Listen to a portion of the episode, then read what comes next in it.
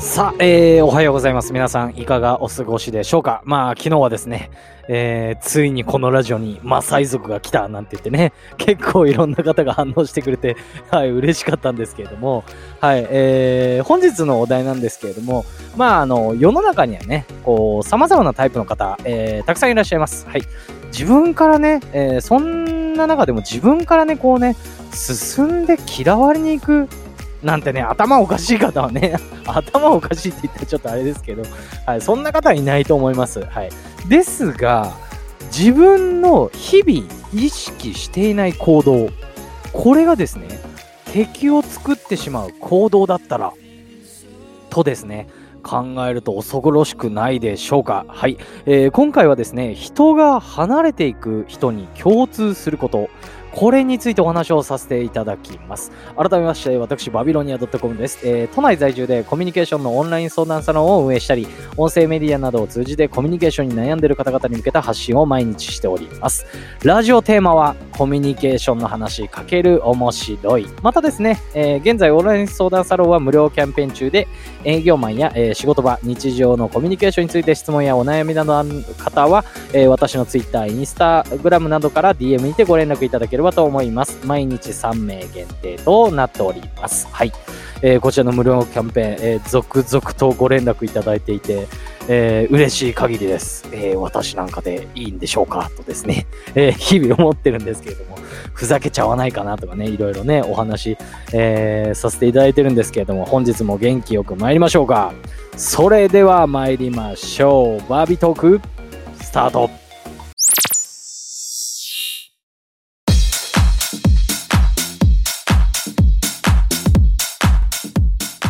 さあ、えー、なぜか人が離れていく人に共通することということでですね、まあ、なんて言うんですかね、こう、結構、正直言うとね、あの、私も自分自身そうだと思ってるんですよね。うん、こう、知らず知らずのうちにね、例えばね、こう、なんかこう、コミュニケーションの間で、え、この人こんなこと言うの？とかね、うん、そういうのって誰でもあると思うんですよね。うん、私自身も、冷静に考えてみたら、あの場面ってとか、いや、あの時ってとかね、正直あるんですよ。うん。皆さんもいかがでしょうか？ということで、今回はそのね、えー、人がこうね、離れていってしまうね、言動が、えー、実際にどういうもんなのか、えー、そういうふうに人が離れていってしまう人のね、共通点から、え3つですね、こんなことがね、え人が離れていってしまうんではないかっていうですね、えお話をさせていただこうと思います。はい。じゃあ、え早速参りましょう。1つ目。無意識に人を敵か味方だけで判断している。これはですね、いきなりちょっと面白い話題を、えー、持ってこさせていただきました。はい。えー、なぜか人が離れていく人に共通すること、どんな言動なんですかっていうですね、お話をしているんですが、実はその当の本人が無意識に敵か味方かを判断していると。これね、結構ね、いると思うんですよ。はい。あの、正直ね、私も全くないかって言われたらね、これね、あの、ないとは言い切れない、ものなんですけど、どうですか皆さん？何かこうね、えー、少し話しただけだったりとかね、見た目だけ、えー、ステータスだけで、えー、その人をですね、その相手を敵か味方かで判断していないでしょうか？はい。まあね、もちろんそんなこと全く人生で一回も1ミリたりともしたことはないってね、こう言い切れる人もね、中にはいると思うんですけど、これね、うん、結構ね、いろんな方がしてると思うんですよ。で、実際周りにもね、そういった言動の方って結構多いなと思って、はい。いきなり持ってこさせていただいたんですけどね、これね、やっぱり共通していると思ったので、1個目持ってこさせていただきました。無意識に人を敵か味方だけで判断してる。これね、皆さんもね、気をつけた方がいいです。はっとね、なるかもしれないですけど、これ1つ目です。はい。続いて2つ目いきましょう。性格が攻撃的。まあ、これはね、もう大枠で言ったらやっぱこうですよね。こう、なんて言うんですかね。言い方がこう、高圧的、威圧的だったりとか、まあ、例えばね、何かこう、言葉がこう、前も話しましたけど、汚い言葉を使ってしまうだったりとか、そういった人って、やっぱりですね、その目の前の相手っていうのもそうなんですが、その目の前と相手のコミュニケーションを見ている周りの人も、え、あの人って、って結構ね、思われてしまうんですよね。うん。大体なんですけど、こうね、今までの経験上でも、例えば上司の方でも、全然誰にも慕われてない人に限って、こうね、やっぱり上から目線だったりとか、めちゃくちゃ自信満々に言ってるけど、お前それ違うぞみたいなね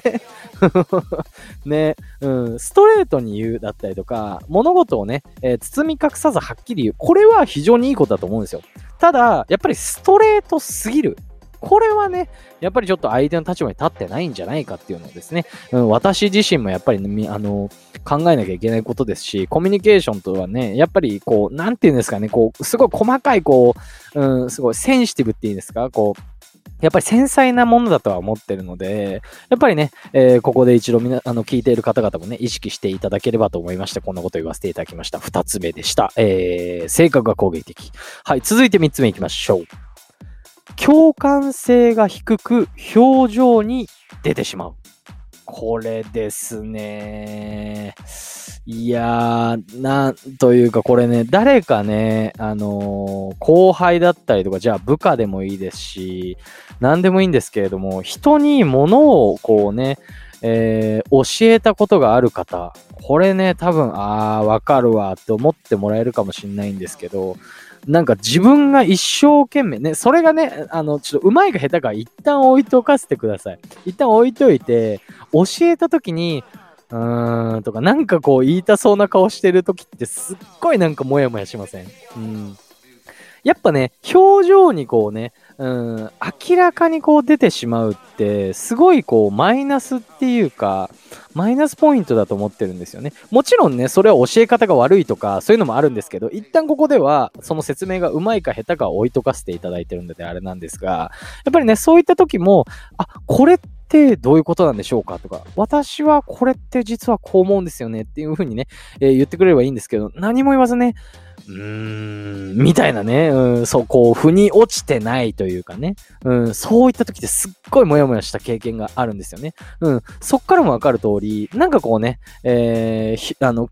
なんていうんですかね、共感性がね、こう、低い人に限ってこうね、露骨にね、こう、なんかこう、なんていうんですか、その時の気分だったりとか、なんかこうね、えー、自分がなんか全然プライベートであったことを仕事場に持ち込んでて、その勢いでこう仕事をやってる人だったりとかって結構いるんですよね。うん。っていうことなんで、まあ、なんていうんですかね。こう、やっぱそういうのって見てて気持ちよくないじゃないですか。もう簡単に言うと。私あんまりね、難しいこと言えないんであれなんですけど。っていうことなんで、やっぱなぜかね、こう、